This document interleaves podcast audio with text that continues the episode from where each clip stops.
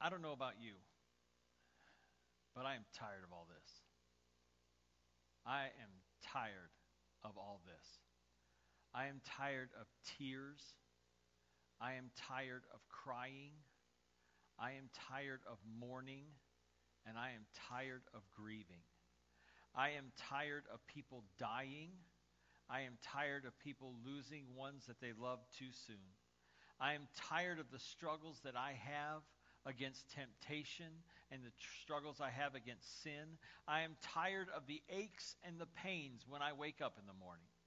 I sound like a bowl of Rice Krispies anymore, and I'm tired of it. I am tired of the aches and the pains that my wife feels all day long. I am tired of illnesses. I am tired of sicknesses. I am tired of mental illnesses and bipolar disorder and depression.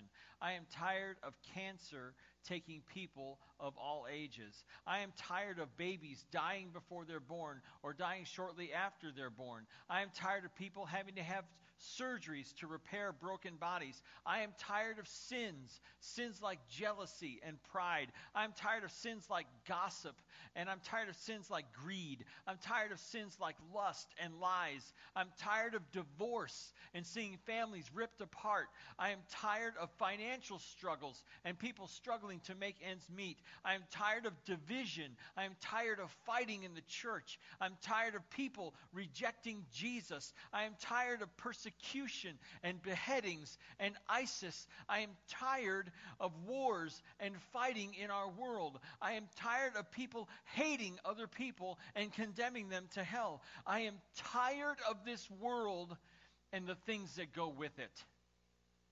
I am ready for something new and something different. I am ready for there to be peace in our world. I am ready for there to be peace in Christ's church. I am ready for there to be an end to temptation and an end to sin. I am ready for there to be no more diseases and no more illnesses. I am ready for there to be no more pain. I am ready for there to be no more tears. Amen? I am ready for there to be no more dying and no more death and no more pain. I am ready for Revelation 21. And that's what we're going to talk about today. If you are like me, then you are ready to go home. And that's what we've been talking about. We're going to conclude our brief sermon series today on heaven, and we call this sermon series Going Home. We started it 4 weeks ago, and we started talking a little bit about what heaven is going to be like for 4 weeks. We saw 4 weeks ago that God's preparing a great big house. There's a great big house with many rooms, enough room for all of us. And we're going to talk a little bit about that today in just a little while. We talked a little bit a couple weeks ago about what it's going to be like when Jesus comes back, how there will be audible and visible signs of his return, that when he comes back, every eye will see him, and there will be a loud commanding shout. There will be the voice of the archangel and the trumpet call of God, that when Jesus comes back, everyone's going to know it. Everyone's going to know that he has returned. Last week, we talked about Matthew 25 and the sheep and the goats, and how at the judgment, Jesus is going to separate people of all nations from the sheep, like a shepherd separates sheep from goats. And we talked about how the good things that we do, the deeds that we do, are not a result, are not to save us or keep us saved, but they are a result of the fact that we are saved by God's grace through faith in Jesus Christ. Today, we're going to talk about Revelation 21, and we're going to talk about what our home is going to be like. What is the home that God is preparing us going to be like? We're going to talk about home sweet home today. We have a description by the Apostle John, who was writing towards the end of the very first century things while he was in prison. He was given a revelation. He was given a vision about what heaven was going to be like, what the end of the world was going to be like. And toward the end of Revelation, we read in Revelation 21 what this new city is going to be like that God is preparing. You know, I find that many people are intrigued by the book of Revelation. You know, we read it and we look at it and we see the signs and the symbols and things. We're kind of intrigued by it. It's like, wow, I wonder what that means. And I wonder what that means. And we look for signs in the sky. It's like, ooh, you know, there was an eclipse of the moon and there was a blood moon a couple weeks ago and Jesus didn't come back, but it was still a blood-red moon. And but we see the signs in the sky. We read of the signs in Revelation. We're intrigued by it, but we're kind of scared of it too. We're a little scared of Revelation because we don't know what all the symbols mean, and no one really seems to know exactly what's going to happen. And we want to know when Jesus is coming back, but the Bible says that no one knows the day or hour. We're just kind of dumbfounded by the whole thing. Let me clear it up for you, okay? I'm going to give you the meaning of Revelation in two words. Jesus wins. That's it. That's what Revelation is all about. Jesus wins. Be on his side. In fact, the other two words I would use to say, if I could sum it up in four words, it would be Jesus wins, be faithful. That's what it is. That's what the whole book is about. Because the book was not written to 21st century Americans looking for the signs of Jesus' return. It wasn't written for us. It was written for first century Christians undergoing intense and severe persecution. So intense and so severe that they were giving up on their faith. They were walking away from their faith because the persecution was so bad. I've told you this before, probably it's been a while, but one of the things that one of the emperors, I think it was either Nero or I think it was Nero, one of the things that Nero would do is he would take Christians and coat them in tar, tie them to poles, and set them on fire to light his gardens up at night. He would use them as human torches. Christians, okay? So when I say that they were undergoing severe persecution, again, it's not like not getting pickles on your hamburger at McDonald's. We are talking severe, life-threatening, painful, torturous persecution. And when you see your brothers and sisters tied up as a human torch, you're thinking, I don't know if this is worth it. And the point of Revelation, John is saying to the Christians of the first century, saying, yes, it is worth it. Hang in there. Stay faithful to Jesus because in the end, he wins. And that's what this whole book is about how Jesus will triumph, Jesus will win. That momentary, temporary pain, momentary, temporary persecution is just that. It's momentary, it is temporary. Jesus wins forever and ever and ever. And all of the evil and all of the sin and all of the persecution and all of the death and the mourning and the crying and the tears and the pain is only temporary, folks. It's only temporary. It gets better. I read the end of the book. It gets a lot better. And that's what we're going to talk about today is about how much better this is going to get. And like I said, this was written to a people who were undergoing intense persecution. And the point of Revelation is not for us to try and figure out chronological timelines, but it is a very simple message of Jesus wins, so stay faithful. The challenge of Revelation is not to try and figure out the times and the dates of when all this is going to take place. The challenge of Revelation to us is to stay faithful to Jesus no matter what, because Jesus wins in the end. And yes, the Christian life, Christian faith is totally worth it. And we're going to see that today. So grab your Bible, turn to Revelation 21, and then grab your bulletin and turn to page 3 to the handy-dandy outline, and we'll fill in some blanks starting right now. The first blank on your outline is everything is new. Excuse me. Everything is new. Let's look at Revelation 21, verses 1 through 8. Then I saw a new heaven and a new earth, for the first heaven and the first earth had passed away, and there was no longer any sea. I saw the holy city, the new Jerusalem, coming down out of heaven from God, prepared as a bride, beautifully dressed for her husband. And I heard a loud voice from the throne saying, now the dwelling of God is with men, and he will live with them. They will be his people, and God himself will be with them and be their God. He will wipe away every tear from their eyes. There will be no more death or mourning or crying or pain, for the old order of things has passed away. He who was seated on the throne said, I am making everything new. Then he said, write this down, for these words are trustworthy and true. He said to me, it is done. I am the Alpha and the Omega, the beginning and the end. To him who is thirsty, I will give to drink without cost from the spring of the water of life. He who overcomes will inherit all this, and I will be his God, and he will be my son. But the cowardly, the unbelieving, the vile, the murderers, the sexually immoral, those who practice magic arts, the idolaters and all liars, their place will be in the fiery lake of burning sulfur. This is the second death. John was writing what was being revealed to him by Jesus Christ. The voice from the throne is the voice of Jesus, and Jesus is seated on heaven's throne as the King of Kings and the Lord of Lords. And he tells John what to write. And Jesus says to him, he is making everything new. Everything new. And this is referred to a couple of times in the New Testament. In Matthew 19:28, Jesus says, "I assure you that when the world is made new and the Son of Man sits upon his glorious throne, you who have been my followers will also sit on 12 thrones, judging the 12 tribes of Israel."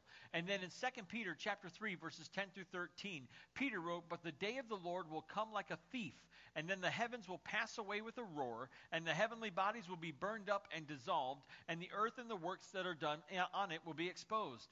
Since all these things are thus to be dissolved, what sort of people ought you to be in lives of holiness and godliness, waiting for and hastening the coming day of God, because of which the heavens will be set on fire and dissolved, and the heavenly bodies will melt as they burn. But according to his promise, we are waiting for new heavens and a new earth in which righteousness dwells." The Bible says in Matthew 24 that when Christ returns, it will be as it was in the days of Noah. Now, if you remember the story of Noah and the ark, Noah goes out and builds an ark. Voompa, voompa, voompa. Ding. Any Bill Cosby fans? Maybe not. Okay, so Noah goes out and he builds this ark. He builds a giant boat, animals 2 by 2 into the ark. Okay, you know the story. The water starts to come. The rain starts to fall. The floods come up. The wicked are swept away in judgment, the righteous left behind. And Jesus says it's going to be like this. When he returns, it'll be like in the days of Noah. It's going to come suddenly. Life is going to be going on as normal. It says that in Matthew 24, it says that people were marrying and giving in marriage. They were eating, drinking, and being merry. It was just normal life, everyday life going on as normal. And then all of a sudden, the raindrops started to fall. When Jesus Christ comes back, it's going to be that same way. Life is going to be continuing on as normal. Life is going to be normal, and then all of a sudden, like a thief in the night, when you don't expect it, Jesus is going to come back. Not when you expect it, but when you don't expect it. Kind of like if somebody breaks into your house, you know, you're not sitting there waiting for them, going, "Well, I knew you were coming." The point of being a thief is that people don't know, you know, the people aren't home or they don't know you're coming, and then they break into your house and take all your stuff, and you know you're sad. But when Jesus comes back, it'll be like a thief in the night, not expecting it, not ready for it. But one of the things that he says is that the wicked will be swept away, just like they were swept away in judgment. The righteous will be left behind, just as the righteous were left behind in Matthew 24. And then we're going to rise from the earth. Those left behind will rise from the earth, as it says in 1 Thessalonians chapter 4. We'll rise from the earth. We'll meet the Lord in the air. And then in 2 Peter 3, it says the universe will be cleansed with fire. That every taint of sin, every mark of sin, everything that sin has done to wreak havoc and destruction on this universe will be completely washed away, will be completely burned away by fire. And that happens in 2 Peter 3. And then the new city, the new Jerusalem, comes out of heaven. And the reading that I've done, the scholars that I've read, the commentaries I've read, and when I read the Bible, that's how I kind of have put things together in my own mind. That's the way I see things. And it may not be the way you see things. You may be thinking, "Sean, that doesn't sound like anything like what I believe." And you know what? That's okay, because that's a matter of opinion. The order of things and how things are going to happen, that's a matter of opinion. We don't have to agree on every matter of opinion. But what we do need to agree on is the essential doctrines of our faith. And one of the essential doctrines of our faith is the fact that Jesus Christ is going to return. The second coming is an essential doctrine of our faith, and we need to agree on that. We may not agree on how it's going to happen. We may not agree on when it's going to happen in this timeline, this millennium, that millennium. We may not agree on those things, this tribulation, that tribulation. That's okay. Those are matters of opinion. The fact of the matter is that Jesus Christ is coming back. We need to be united on that fact, that Jesus Christ will return. And we do not. When we disagree, if we disagree on matters of opinion, that's okay. We disagree in love. We don't divide Christ's church based on a differing of opinions. Okay, does that make sense? We do not want to divide Jesus' church. We are a unified church. And on matters where we don't agree, we're not going to divide the church. We're going to disagree in love. And that's important. But again, when it comes to the essential matters of our faith, we need to be united. And one of those essential matters is the matter of Jesus' return, because that's a fact. Jesus Christ is coming back. And when he does, he is going to undo all of the destruction that sin has caused over the centuries. And if you look at Revelation 21:4, I want to look at that verse real fast. These are the consequences of sin, okay? And this is what he is going to do with what sin has done to us. He will wipe every tear from their eyes. There will be no more death or mourning or crying or pain, for the old order of things has passed away. The old order of things is the consequences of sin. That's the death. That's the pain. That's the crying. That's the mourning. That's the grieving. All of that will be done away with. The old order of things will be completely done away with, and Jesus is going to usher in a new order of things. Jesus is going to make everything new when he comes back. He is going to make everything new when he returns. There will be no more tears. There will be no more death. There will be no more mourning or crying or pain. There will be none of that. When he comes away, he is going to do away with sin, and he is going to do away with evil once and for all. Once and for all, these things will be done away with. Jesus triumphed over death when he died on the cross for our sins, and when God raised him from the grave on the third day, he triumphed over death, he triumphed over the grave, and now he lives forevermore at the Father's right hand, and he's coming back in power and glory, and every eye will see him. Amen? Amen. When he returns, he will triumph over evil and the enemy of our souls. In Isaiah chapter 25, verses 6 through 8, it talks about what this is going to be like. It says, "On this mountain, the Lord Almighty will prepare a feast of rich food for all peoples, a banquet of aged wine, the best of meals and the finest of wines. On this mountain, he will destroy the shroud, the death that enfolds all peoples, the sheet that covers all nations. He will swallow up death forever. The sovereign Lord will wipe away the tears from all faces. He will remove his people's disgrace from all the earth. The Lord has spoken." That when God says it, he means it, and that's what's going to happen. He will wipe away all the tears. And when you put your faith and trust in Jesus Christ for the forgiveness of your sins, your name is written in the Lamb's Book of Life. And these promises that are made in Scripture, they are yours and they are mine. These are our promises. Those who are not trusting in Jesus Christ for salvation will receive punishment for their sinfulness. Look at Revelation 21, verse 8. "But the cowardly, the unbelieving, the vile, the murderers, the sexually immoral, those who practice magic arts, the idolaters, and all liars, their place will be in the fiery lake of burning sulfur. This is the second death." Now, I read that, and I'll be honest, I get a little nervous. I've told a few lies in my life. All liars, second death, right? That ain't good.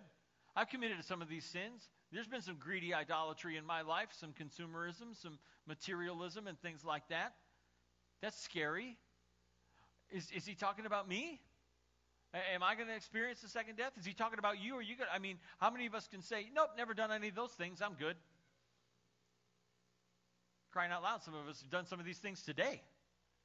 What are we going to do? Well, here's the thing. Is John saying that we're all doomed?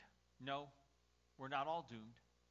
Those who do not live lives of faithfulness to Jesus will be judged and punished and condemned for their failure to accept Jesus Christ as Lord. The point of this verse is not to scare us. It is not to create doubt in our hearts about our salvation. We are saved by grace through faith in Jesus Christ. And when we accept his offer of salvation by believing in him, repenting from our sins, confessing our faith, and being baptized, we are saved.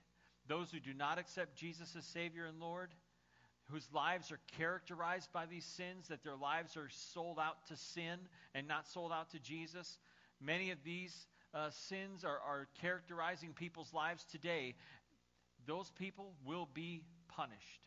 That is what the second death is referred to. And that those are the ones who experience that second death. And we may continue to sin in our lives. I don't think any of us would claim to be without sin. 1 John 1 says that if we claim to be without sin, we make God out to be a liar, because God calls us sinners because he knows that's what we are. But 1 John chapter 2 says, "My dear children, I write this to you so that you will not sin. But if anybody does sin, we have an advocate with the Father, Jesus Christ, the righteous one. He is the atoning sacrifice for our sins, and not only for ours, but also for the sins of the whole world." Jesus is our defense attorney. When the devil comes and he accuses you of the sins that you've committed, and he does, because he reminds you of them. "Hey, you remember when you did that? You remember when you did this? Remember that sin you committed? Man, that was really terrible." What are you going to do? When he comes accusing you, when he comes to come against you, Jesus is your defense attorney. He is your advocate. He is the one who stands up and says, I died for Sean. I died for him. I died for her. I washed their sins away. They are free and they are forgiven. And there's no better defense attorney than Jesus Christ. When he declares you righteous, when he declares you forgiven, you are forgiven. Your sins are washed away. And we may still continue to struggle with sin until the day we die. But we have forgiveness through Jesus. He is our hope, and heaven is our home, sweet home. The second blank on your outline is our new home. You know, when you think about moving into a new house, there are so many things that you're excited about. You're saying, oh, where are we going to put this? Where are we going to put that? Are we going to get new furniture? Are we going to, oh, it came with appliances. Yay, we don't have to go out and buy appliances. But you move into a new house, and it's exciting. You know, we're going to raise kids here, and we're going to have grandkids here, and we're going to do yard work, and we're going to landscape this place. It's very exciting when you move into a new house. It is nothing compared to the excitement of moving into your new home in heaven. Because I tell you what, we're going to talk about this in just a second, that you can't even imagine how great it's going to be. But I want to talk about it. Look at verses 9 through 21, because John kind of tries to give us an idea of how awesome it's going to be. It says, one of the seven angels who had the seven bowls full of the seven last plagues came and said to me, come, I will show you the bride, the wife of the Lamb. And he carried me away in the Spirit to a mountain great and high, and showed me the holy city, Jerusalem, coming down out of heaven from God. It shone with the glory of God, and its brilliance was like that of a very precious jewel, like a jasper, clear as crystal. It had a great high wall with 12 gates, and with 12 angels at the gates. On the gates were written in the names of the 12 tribes of Israel. There were 3 gates on the east, 3 on the north, 3 on the south, and 3 on the west. The wall of the city had 12 foundations, and on them were the names of the 12 apostles of the Lamb. The angel who talked with me had a measuring rod of gold to measure the city, its gates, and its walls. The city was laid out like a square, as long as it is wide. He measured the city with the rod and found it to be 12,000 stadia in length, and as wide and high as it is long. He measured its wall, and it was 144 cubits thick, or 144 cubits high, by man's measurement, which the angel was using. The wall was made of jasper, and the city of pure gold, as pure as glass. The foundations of the city walls were decorated with every kind of precious stone. The first foundation was jasper, the second sapphire, the third chalcedony, the fourth emerald, the fifth, the fifth sardonyx, the sixth carnelian, the seventh chrysolite, the eighth beryl, the ninth topaz, the tenth chrysoprase, the 11th jacinth, and the 12th amethyst. Say that 5 times fast. The 12 gates were 12 pearls, each gate made of a single pearl. The great street of the city was of pure gold, like transparent glass. This is a beautiful city. You want to know what this city is like? The angel shows John what this city is going to be like, and he tells us that this new home of ours, is going to be absolutely amazing. 2 words to describe it: it is going to be big, and it is going to be beautiful. That's what this city is going to look like.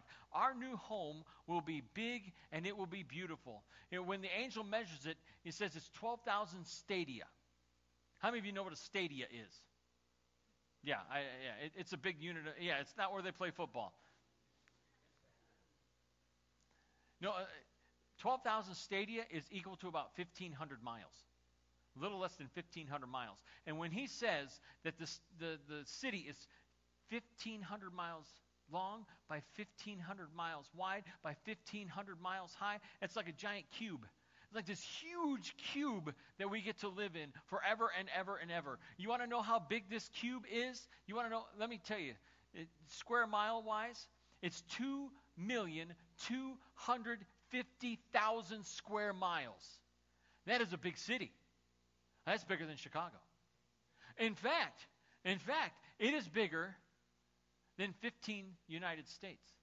It is bigger than the 14 largest states in this country, plus South Carolina, which is further down the list.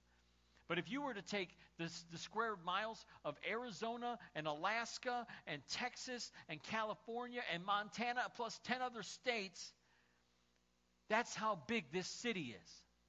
Alaska is 500,000 square miles. This is 4.5 times the size of Alaska. And of course, this is just kind of figurative language. What we need to know is this place is huge. And it is big enough to house every born-again believer in the history of the world. Now, everyone who's come to Christ for salvation will be in this city. We'll all be there together. And here's the good news, okay? You may not like somebody. You may look around the room and go, I don't like them very much. It's a big enough city, you may never run into them. For all eternity. For all eternity. Man, I haven't seen them around. I sure hope they made it, but if I don't run into them, that's okay. But remember, no more pain, no more crying, no more tears, no more jealousy, no more pride, no more sin. So you'll like each other there, I promise. This is a big city. It's huge. It has a wall that's 216 feet high, 144 cubits, 216 feet high. Well, why does this city need a wall, though? Why do we need protection? I mean, God is in the city, right? I mean, God is there. Verse 3 says that the dwelling place of man is now with God, that God is going to dwell in this city, just like in the Garden of Eden. In verse 25, we read that there's some gates around this city, but it says the gates will never shut. These gates will never shut.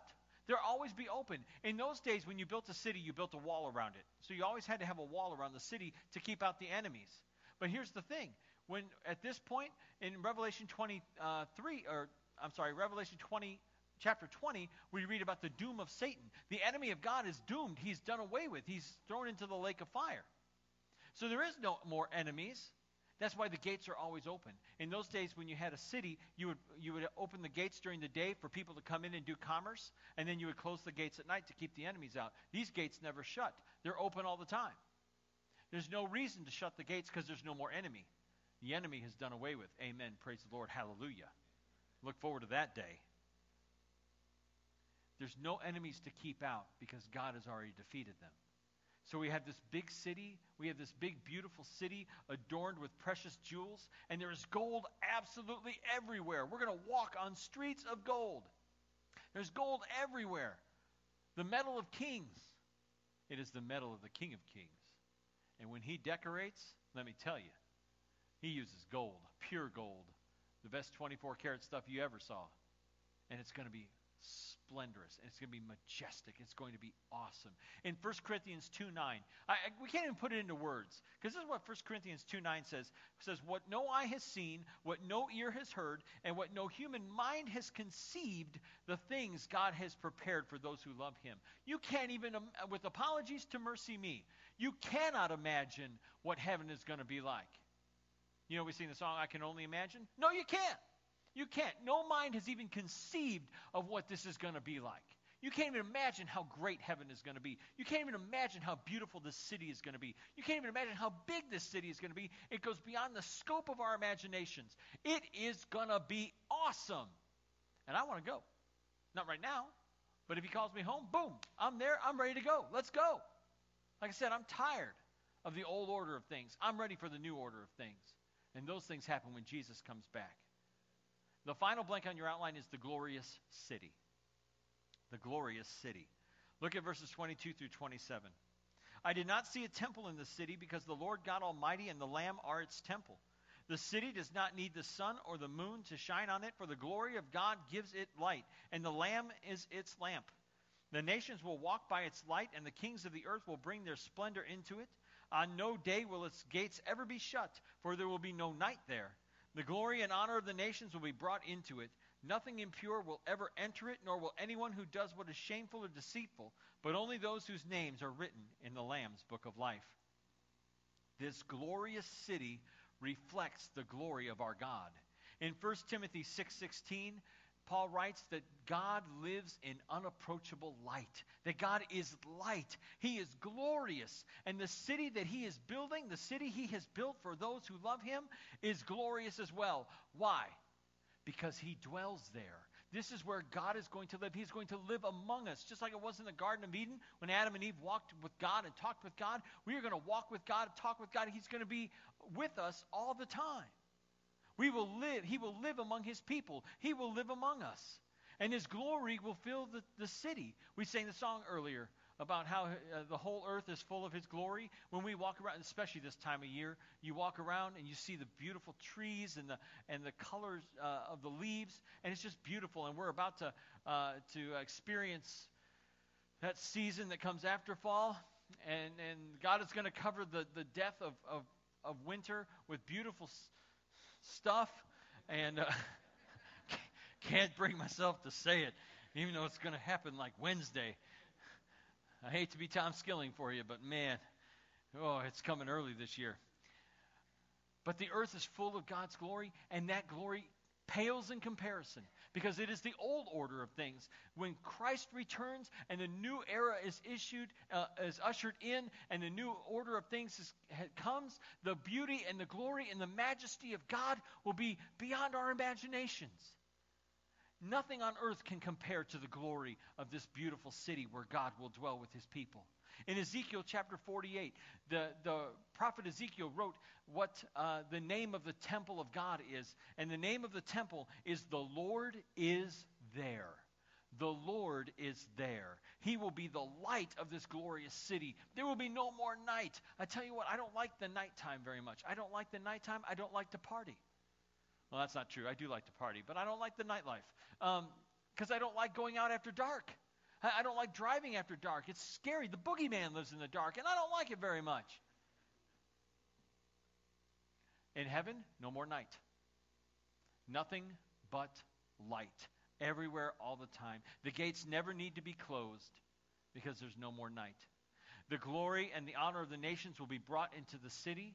In other words, the treasures of this world will be brought into the city by kings as an offering to God.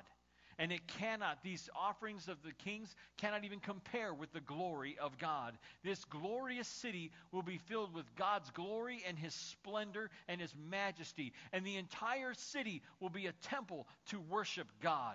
We will dwell with God and we will be his people. We will behold the glory of God and we will be filled with this light and he will be our light and we will dwell forever in his glory. How awesome is that? What an amazing thought to dwell forever with God, our Heavenly Father, to see him in his glorious splendor, to see him in his majesty, to gaze upon his beauty, to be in this place and never having to leave. Never. My challenge for you this morning is to live in anticipation. Live with the anticipation of hope.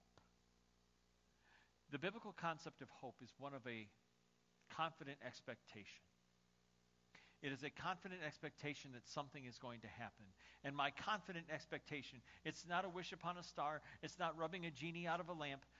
My confident expectation is that Jesus Christ is coming back and that he is going to take us home to this glorious city where he is making everything new. And we will live there forever and ever and ever. And as Christians, as followers of Jesus, we need to live like it. We need to live with anticipation of hope. Because this is our home, sweet home. And we are going to be there someday. And we need to live like it. Hebrews 12:1-2 says, "Let us throw off everything that hinders and the sin that so easily entangles. And let us run with perseverance the race marked out for us, fixing our eyes on Jesus, the pioneer and perfecter of our faith." We need to keep our eyes on Christ, to keep our eyes on Jesus, to, as the song says, look full in his wonderful face, for the things of earth grow strangely dim in the light of his glory and his grace.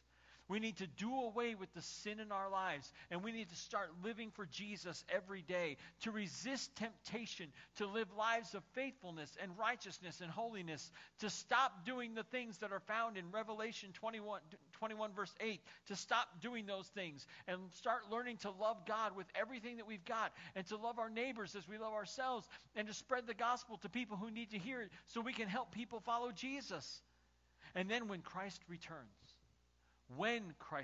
not if, but when Christ returns, he will find us faithful on the earth. He will find us faithful to him, and he will take us to our home, sweet